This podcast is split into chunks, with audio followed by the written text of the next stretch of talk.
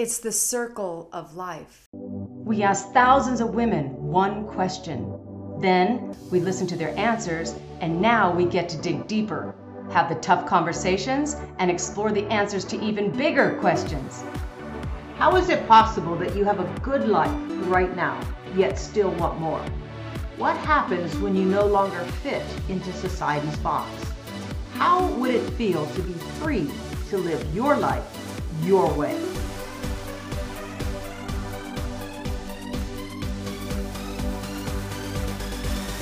These are the questions, and this podcast will explore the answers. I am Teresa. And I am Kelly, and we welcome you to Lifing Live. Let's talk. Hello, everybody, and welcome to today's episode of Lifing Live. We are always so glad that you are here. And today we want to do a special shout out to all of us, especially midlife women who find themselves in the position of parenting their parents. And Kelly, we both know this very well. You most recently. Uh, so why don't you talk about your experience? Yes. And again, I want to give uh, just so much love to whoever is in this situation that we find ourselves uh, mothering our mothers and mothering our fathers and it's a pretty intense circle of life. My mother was diagnosed with Parkinson's disease when she was around 57 years old. And now she is 75, so we're in late stages of Parkinson's, and coupled with severe dementia. So it was a slow burn because we got the news when she, again, almost 20 years ago. And so it was a journey of well, it was a journey of losing the mother that I knew. And I have a different mother now, and now I have a mother that is my child almost, my baby almost, a toddler perhaps is the mentality. And again, it's been a long journey with it, but the last, I would say, four years or so is when the diapers happened and the you know severe caregiving and now it's you know she's we have to have eyes on her constantly. It is one of the obviously the hardest experiences i've ever experienced and uh, sad every day. However there's these little moments of that full circle feeling where i just feel like wow this is a cycle of life. And she'll look at me like very innocently and doing things a child would do and i did i chose not to have children. And a joke my mom always used to say to me when i was little is you better at least have one so you know what i went through. And funny that it should so happen that she is my one. And there's a reverence in this. There is um, humility compassion um, so many emotions that go with it um, that is super super hard obviously. But there's those moments where i know her soul is in there. Her personality is gone the same oh, the mother i knew. So sometimes i'm looking at her and i'm wondering where she is in there. Where are you? Like she's got to be in there somewhere. And i know i believe in the soul and believe she has you know her soul it just gets me thinking is like our personality isn't even who we are. We talk about energy, we talk about you aren't what you do for a living, you are who you are. So sometimes I'll just look at her and I'll ask her, Where are you?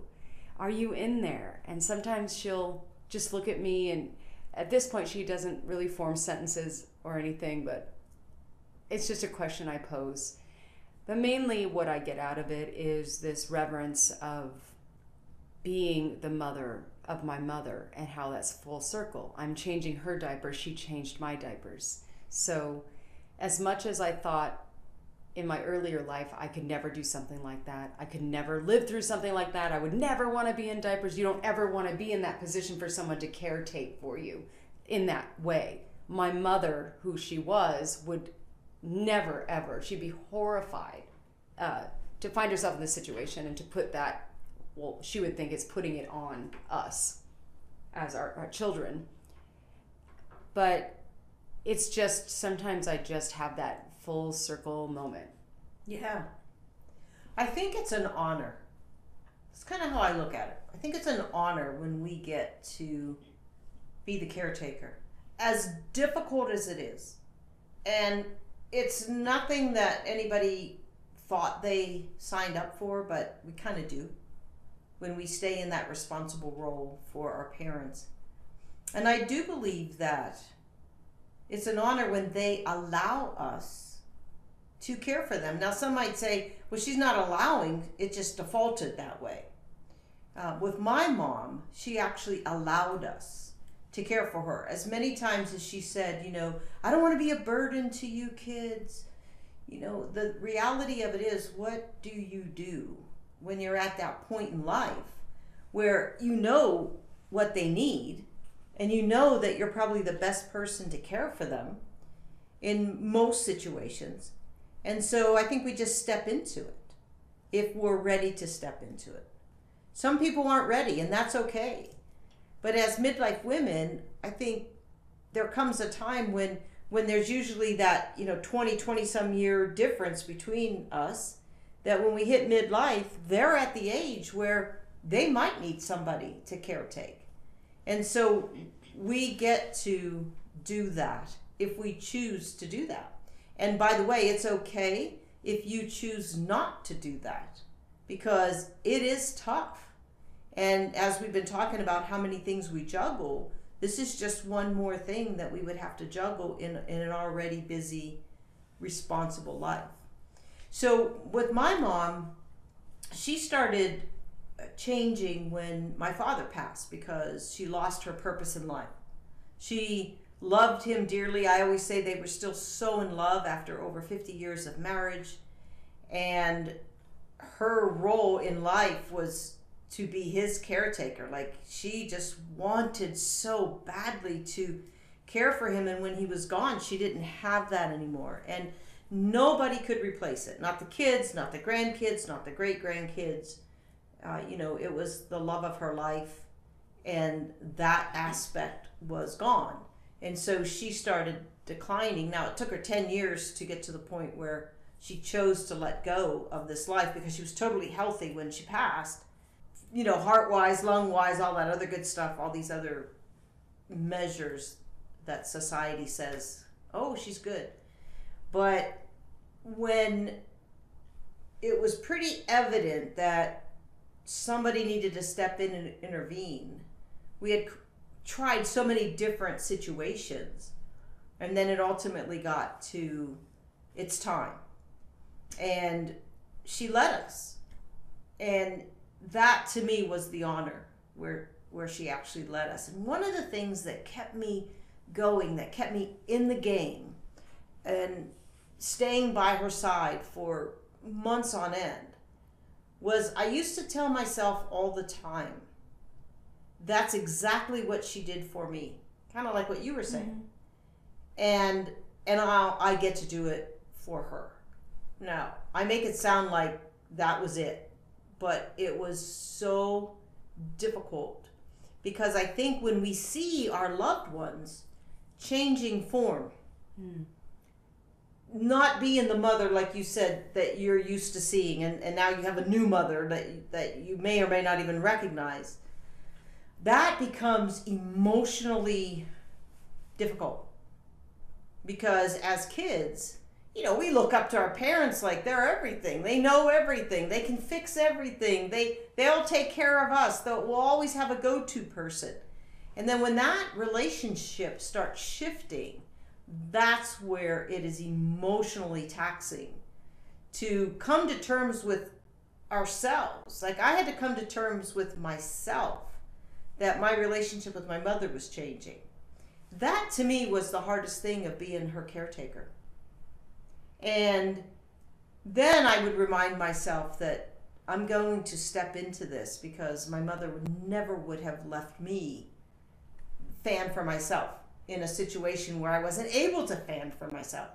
And so I kept telling myself, and that's what kept bringing me back by her side and and not wanting to leave and my brother and sister had the same journey. And you learn a lot by taking care of your parents. I think there's a part where you learn what you can endure. You learn what mm. you can do when you thought you couldn't do it. You learn how to deal with it emotionally. Well, okay, deal with it the best you can emotionally because I did have my breakdown moments. I had many breakdown moments. I had very taxing moments. And when it was all said and done, I looked back on it. And even when I cared for my father too, I looked back on it and, and felt like I was blessed to be able to be the person with my brother and sister to give back the love, to come full circle on that caretaking, that love, that concern, that unconditional love that we would do anything uh, for our parents. And that, that's kind of a wrapping up of their life.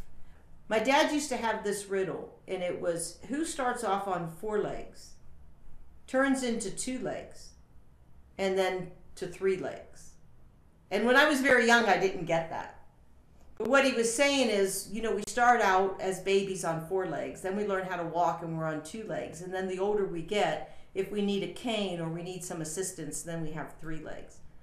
And he always also used to say he wasn't leaving this earth because there's so many things now that would take him, whether it was heart disease or cancer or natural death. But we all know we don't get out of this world alive. Yeah. Uh, and so, you know, the writing's kind of on the wall. And so sometimes we get surprised, like, oh my gosh, it's here. And You're never prepared for it. yeah, you're never prepared for it. But what a gift to be able to give back so much to the people that gave us. That's how I looked at it, and that's how I, I made it through. And so, for all of you that are in that position right now where you're caretaking for your parents, and, and, and we're at an all time high, by the way, because most of us midlife women are in the baby boomer generation. And we're also in what they call the sandwich generation, which means we're taking care of people that are older than us and we're taking people taking care of people that are younger than us. There are a lot of households out there that will also give kudos to that are not only taking care of your elderly parents, but you're also taking care of your grandchildren Right. because we see now more than ever where grandparents are taking care of their grandchildren. So kudos to us to have the strength to do what needs to be done or that we choose to do at this time in our life. And and then you you put on top of that taking care of all these other people which we already have talked about so many times about the the amount of responsibility that women take on then we're still in this journey of finding ourselves. And it's a funny thing that when we take care of other people we start really finding parts of ourselves.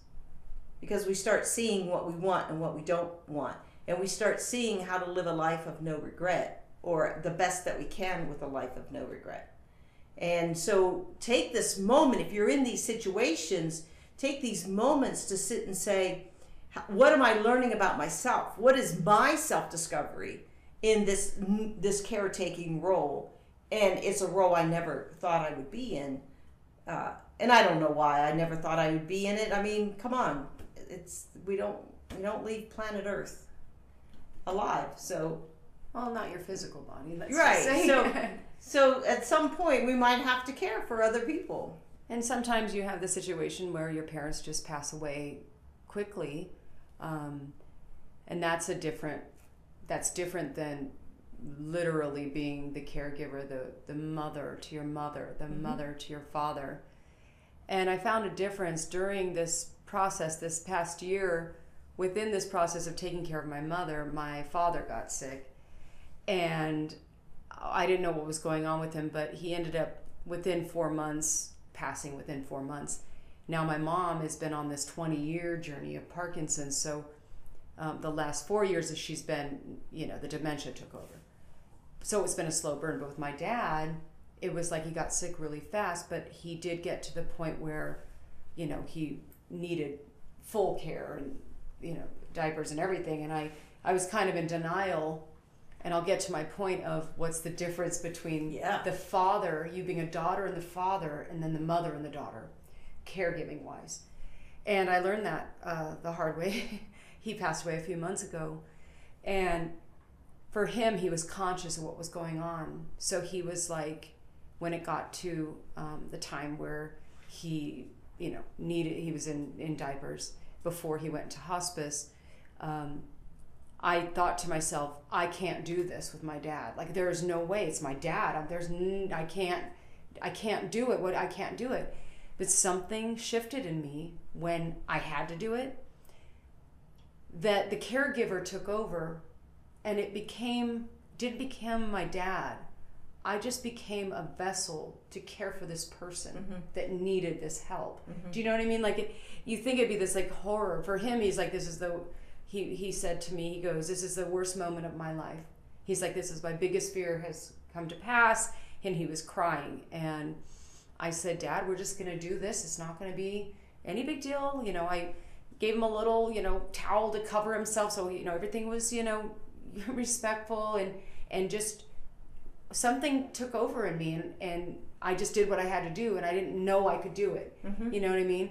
So there is a difference between my mom and my my per, my projection that I can't do it with my dad. Like I can't do that toilet stuff. You know, just to get real about it. It's like that freaked me out. Uh, but something shifted in me, and again, it was an honor and a miracle. And I wasn't close with my dad my whole entire life. Um, we reconnected later in life. So again, it was the same kind of full circle um, moment, however painful. Um, and then he went home.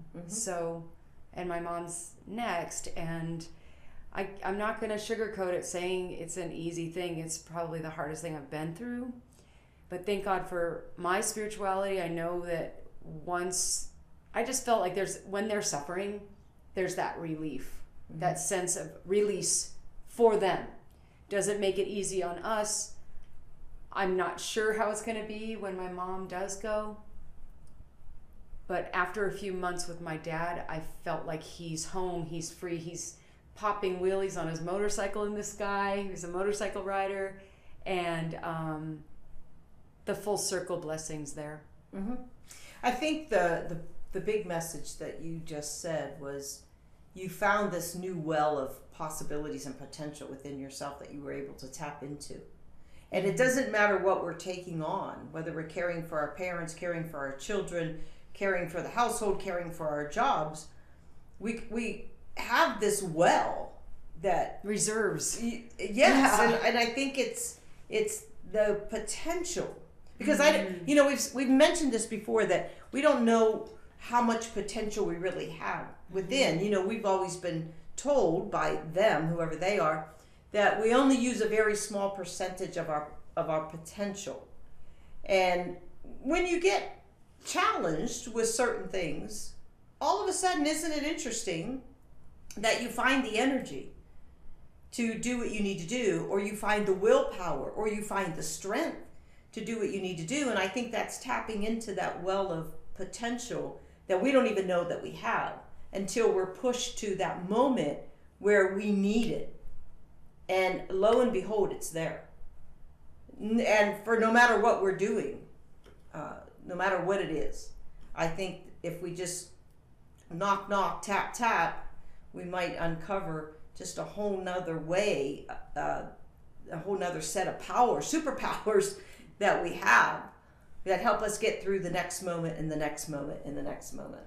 We don't always know we have that strength within us, especially when we, I don't know how to say it, pre think it, like or pre thought about it. Mm-hmm. We have Once- this preconceived notion. Preconceived notion is mm-hmm. like I call it projection when you kind of just vomit on something. like, like I think it's gonna go this way. When you give yourself some grace in those moments where you are in fear and horror and I can't believe this is happening, something shifts when there's no other. There was nobody else to help. So this is got to be done by me and I'm gonna do it. You know, so I just, just to reiterate that, um, it's pretty amazing what you are capable of when you didn't even know you could do something. Now, can you imagine if we could tap into that under every normal circumstance? Right. Or a dream or a goal? Like, like, do we have to wait until we're pushed to the limit on the the not so pleasant stuff? Like Wonder Twin powers activate. Yeah, exactly. when when we sit and we say, "Hmm, I want to accomplish this in life," and then tap into that well of possibilities. You know, why do we like? Do we really have to wait until we're pushed to the limit before we tap into it and rise above and just just do it? Like, Yeah. just become the Wonder Women that we are. I mean, we really are. Uh, and I, I, I truly believe that every single one of us has the power of Wonder Woman Yes. and um, okay maybe we don't have bracelets or you know whatever but the reality of it is is you know we look at it on the tv screen and we think yeah that's just animation or yeah that's just storytelling but you probably all of us have probably had the experience of taking it to the next level. Mm-hmm. And and not knowing where well where did that come from? Or i didn't know i could do that. And all of a sudden you're doing it. And then you get to do it again and again and again and you realize that this this now comes normal to you. This becomes your new norm. And and then you go to something else and you you tap into that well again and you learn something new you do something different you challenge yourself you start finding yourself doing things that you never thought you could have done and then that becomes your new norm and that's growth Mm-hmm. you know I, I i grew a lot in caring for my parents and you know there are other ways to grow without the pain of those experiences and uh, so i get encouraged even though this is a heavy subject i get encouraged that what we learn through this process is more than just the full circle of life it's also what i'm learning in that circle of life and how much bigger of a person I can become, or how much more I have to offer, or how much more I can accomplish. Uh, when when our mind said no, no, but everything else says yes. When you absolutely have to rise up, you do. Yeah. So maybe it's a thing where we open up first to see what we can do, like you're saying, before the need actually comes. yeah. Yeah, like we can open up and walk through, or just open up to the possibilities, the unlimited possibilities and potential that we actually are. That you can do anything. Yeah. Yes. You can do anything, even even though you didn't think you could. I remember, I, I when I was with United Parcel Service, I used to travel all the time, and we usually traveled in teams because our project was team oriented. I remember this one time I had to go to LA for the first time by myself on business, and I was flying there, and I thought, hmm, I'm renting a car. And instead of freaking out that I was going to have to drive the LA freeways, I told myself, this is going to be a great experience because if I learn how to navigate, get myself to where I need to go through the LA traffic, then I could drive anywhere. and this is before our navigation on our phones. Oh yeah, we didn't have GPS. No, this was this was a map. Take out a map. Right. No, you know what we used to do at the time? We would go on and we would map it on MapQuest and do the printout, Oh yes. I right? that. But ri- yeah, try reading the printout when you're on the LA freeways. At the same time of going 75, 80 miles Yeah, an hour. yeah. yeah, it wasn't realistic.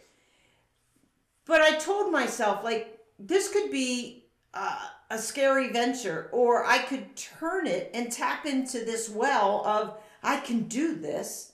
I may not know the how, but I can do this. And then once I did it, and I obviously made it because I'm here to talk about it, uh, then I realized that I could drive anywhere in the country.